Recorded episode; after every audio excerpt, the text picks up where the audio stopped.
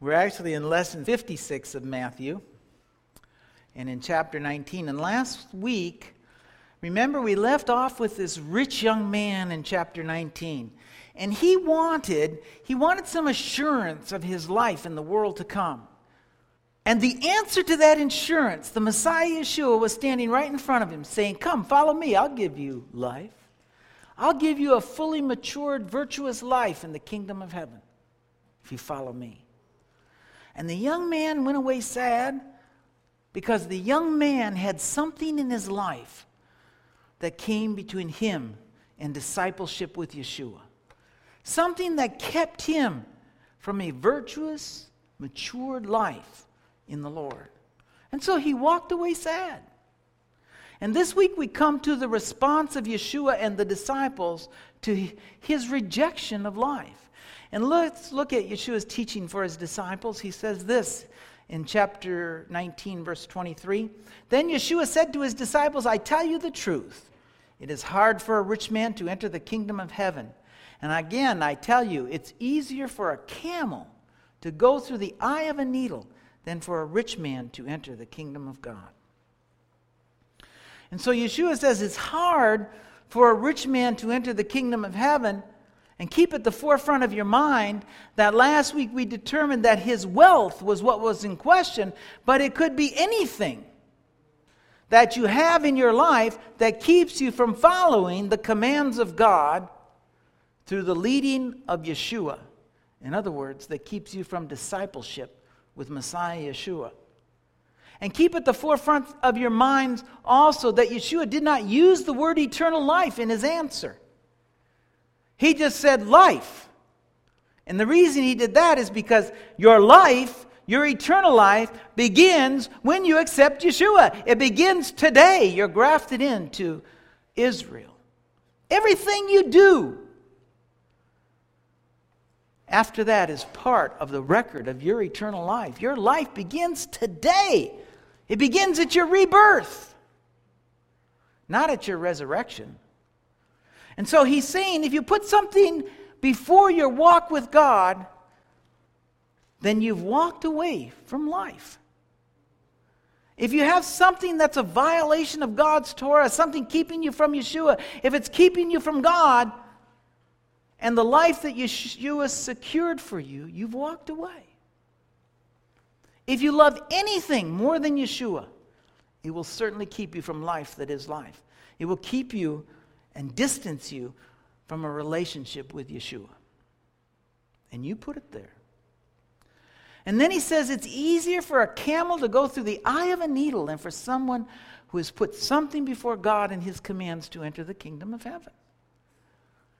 The phrase a camel through the eye of a needle is a difficult saying because of that we've had varying interpretations over the years. One of the more bizarre is that there was a gate within the walls of Jerusalem called the Eye of the Needle, and it was so small that you had to dismount your camel and unload your camel, and then the camel and you could crawl through the gate and enter the city. Well, first of all, there's no gate called the Eye of the Needle, and second, there was no gate so small that you had to crawl to enter. And you can just do a little bit of study on the temple structure to figure that one out. There's another one that says, brought forth, that the word camel was translated incorrectly and it should be rope. And the reason is, is because the words are very similar for camel and rope are very similar in Hebrew. But you know, when you think about it, that's an argument in futility because the outcome will be the same. You can't get a camel through the eye of a needle and you can't get a rope through the eye of the needle. You see, both are impossible, and that's the point. But let me say this most of the manuscripts to include the Hebrew have the word camel. There's another reason that makes me think that camel is right, and that's if we look at a couple of traditions in, in Judaism. First one comes from Berachot 55a. It says, Rabbah says, This is proved by faith that a man is never shown in a dream or a date palm of gold or an elephant going through the eye of a needle.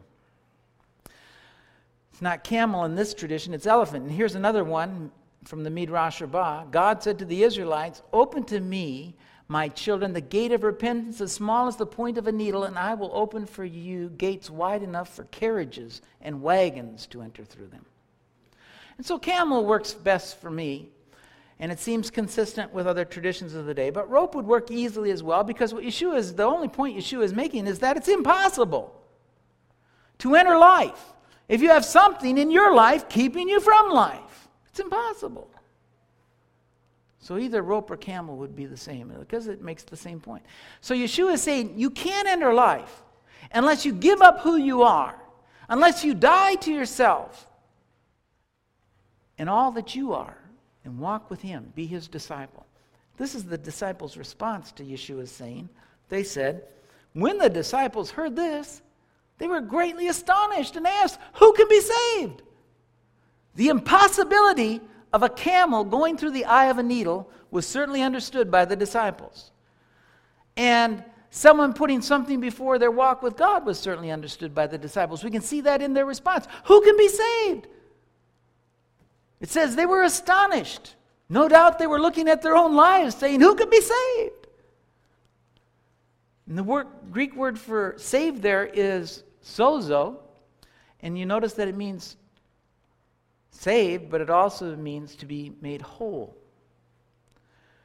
To be made whole. And if we combine that with, remember what we talked about the young man last week? We said Yeshua's answer to him was, if you want to be perfect, go sell your possessions, give to the poor, and you will have treasure in heaven. Yeshua says, if you want to be perfect, and remember the word there was teleios, and it means wanting nothing necessary, completeness, consummate human integrity and virtue mature.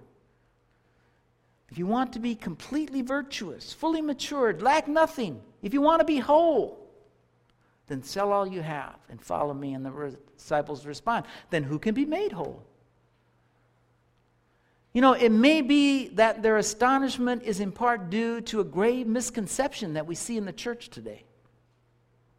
The disciples may have looked at the rich young man as an Israelite blessed by God so loved by God that he that God had blessed him with this great abundance of wealth. They may have viewed him through this great wealth and mistaken the wealth as the blessing of God and said, If one so blessed cannot enter, who can be made whole? They may have looked at the Torah, at the promises of God, and said, He must be a righteous man, even as Abraham was so blessed by God, and he was a righteous man. So was Jacob, so was David, so was Solomon.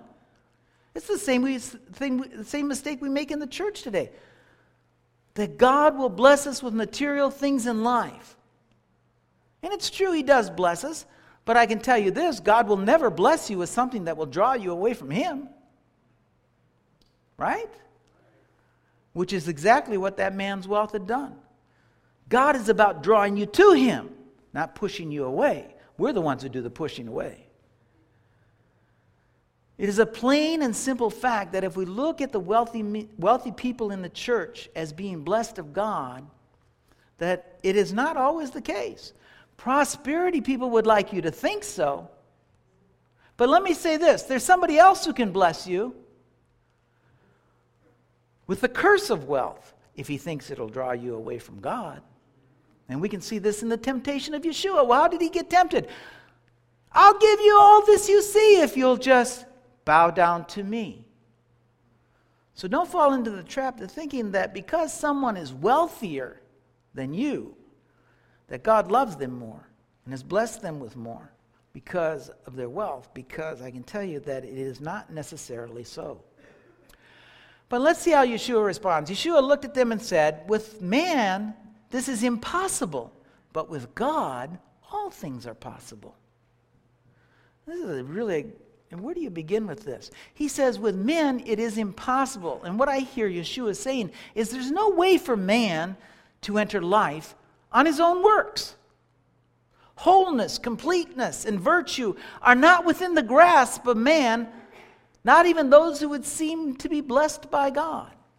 But God, but with God, wholeness and virtue are possible only through discipleship with Messiah Yeshua, with following Messiah Yeshua. It's only because God sent Yeshua that wholeness and virtue in our lives are possible. You see, not even if you're an Israelite, not even if you're one of the covenant people, of God is wholeness and virtue possible. But with God, through his Messiah Yeshua, all things are possible. Amen? God is about to make a way for all men. We're just a few chapters away from where God, where it's recorded that God will make a way for all men. Those of his covenant people, Israel, and those from the nations who attach themselves to Israel, to get on a path of wholeness and virtue and relationship with God. And it begins with the gift of God, begins with the Son of God who gave his life, Messiah Yeshua. Listen to Peter's answer. Peter answered, We have left everything to follow you. What then will be there for us? What will be there for us? Speaking of the reward in the world to come, what's going to be for us in the world to come?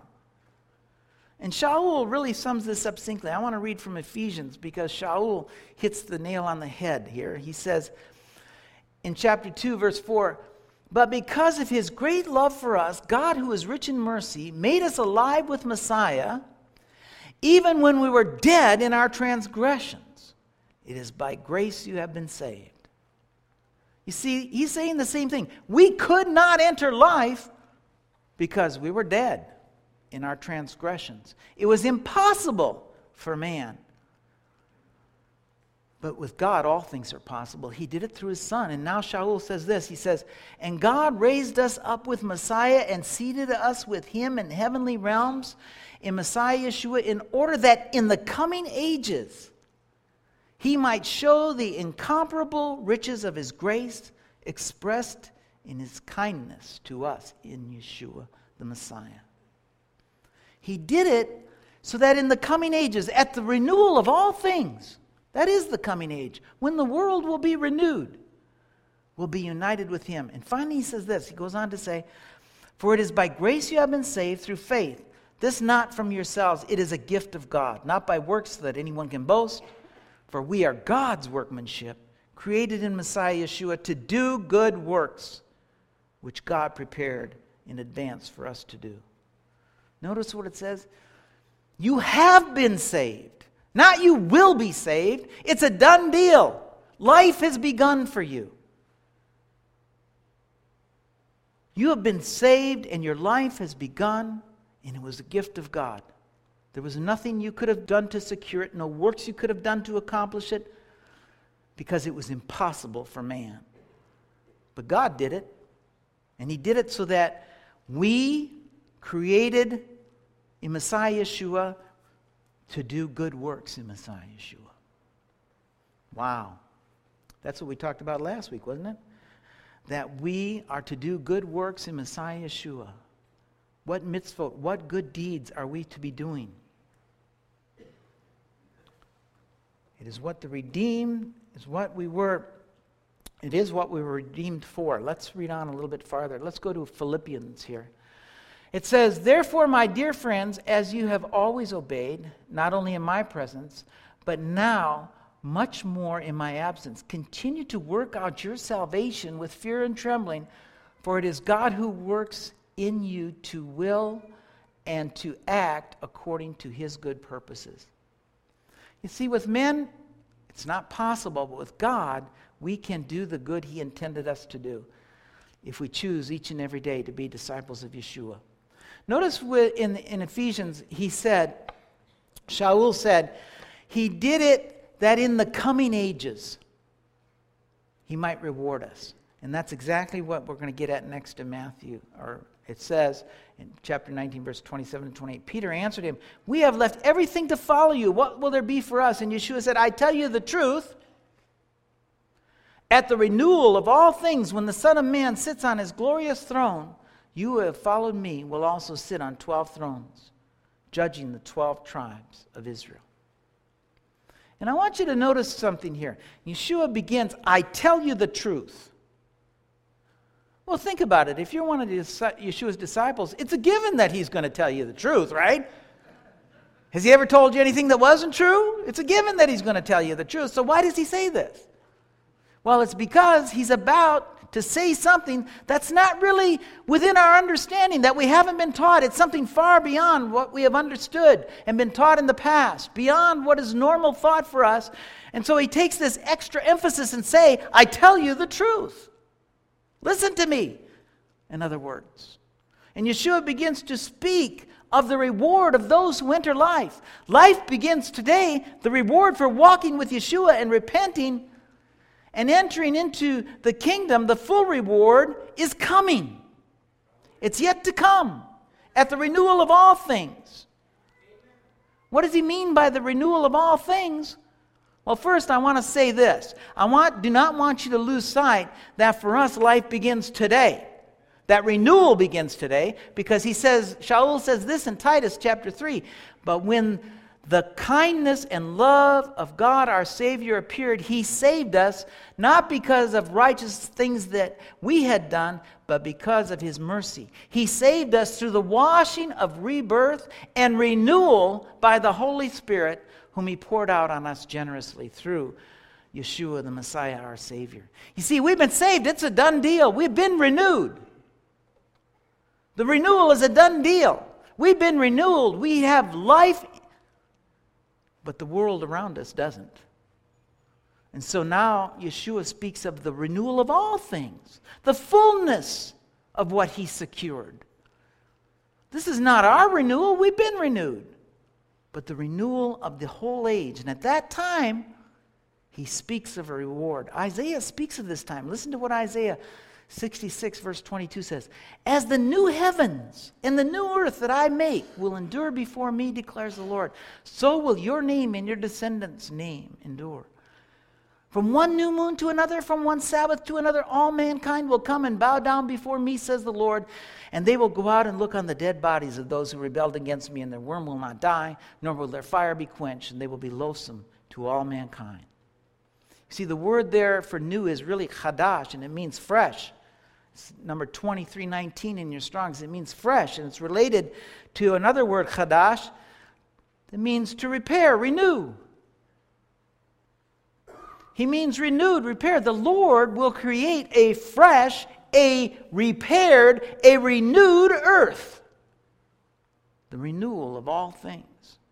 We've been renewed, but we all long for the renewal of all things.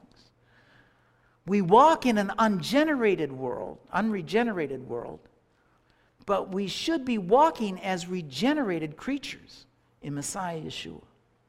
And when the world is renewed, the Lord promises that those who are renewed in this life are going to be rewarded. And he tells his disciples they will sit on 12 thrones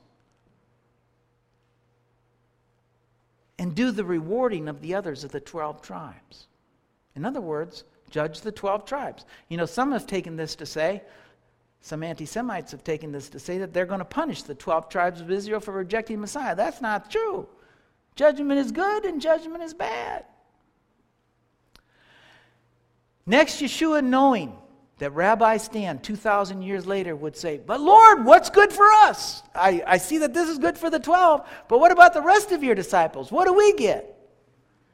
And he goes on to say, and everyone who has left houses, brothers, sisters, or father, mother, or children, or fields for my sake will receive a hundred times as much and will inherit life. But many who are first will be last, and many who are last will be first. You see, this whole passage hasn't been about money at all. It's about giving up who you are in this life. It's about dying to yourself and being reborn and renewed in Messiah. And it happens today. But as Shaul told Titus, the reward is yet to come. Life is here, renewal is here. Take hold because soon all things are going to be renewed. If we look at what Yeshua is saying, think about it. If we look at what Yeshua is saying here about leaving houses and fields, that wouldn't be too hard for us to understand because we could take that right back to the rich young man leaving his wealth. But what about when he says brothers and sisters and father and mother and children? What could he mean by that? I mean, think back to the beginning of this chapter. He started out with telling us how important marriage and family was. That God had joined them together and no man should separate them. Another place, he speaks for his love of children. In another place, he rebukes the Pharisees for not supporting their fathers and mothers for the sake of taking a vow. The fact is that this is the most important part of your life your spouse, your children, your mother and father. And the Torah requires that you honor and care for these. And yet, here he says, if you leave them, you'll have reward? You see, there's absolutely no way that we can take Yeshua's word to mean literally leave or in the sense of abandon because it would make you a Torah violator to do that. So we could look at this as hyperbole, Yeshua merely saying that there's nothing more important in your life than relationship with me. And I, I, I can't argue with that. But let me just give you another possibility. Maybe we should understand this as leaving in the sense of leaving their well being in God's hands. You know, sometimes I, I, think back in my life, there were times I, you know, I, I, I, got involved in things I shouldn't have been involved with because I didn't think God, I, I didn't realize or I didn't remember that God can take care of my family. Amen? Amen? He's able to do well by them. He was doing well by them before I met Cheryl. She was doing good. Right?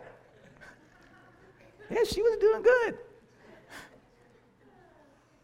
He can do it without me because there's nothing impossible for God. But sometimes we fail to put our children in the hands of God. Lay that burden down. Leave the worry behind and follow God. Seek God. Seek ye first the kingdom of God, and all things will be added unto you. And finally, Yeshua tells us something about the judgment. He says, The first will be last, and the last will be first. Yeshua is saying to us, remember, it began with, Truly I say unto you. In other words, this is something that you more than likely haven't understood before, haven't been taught, so listen up. He tells us that God does not judge with our understanding. He says the first will be last and the last will be first. In other words, like the Midrash we've read many times, and I'll read it again because it hits it right on the head. Baba Batra 10a says, He was sick and had an out of body experience whereby the soul briefly leaves the body and returns. His father asked him, What did you see in your out of body state? And he replied, I saw a topsy turvy world. Those that were on top in this world, respected for their wealth and power, are at the bottom in the world to come. And those who are at the bottom in this world, the poor and the downtrodden, are at the top. And the father told him, You didn't see an upside down world but an unconfused and sensible world. If you ever wonder why Yeshua had to say, Truly I say unto you, this is why. The kingdom of heaven is completely opposite of what we think in this life. The first are last, the rich are poor. Yeshua said to the young men, Sell all you have, give it to the poor, and you'll have treasure in heaven. And he went away sad.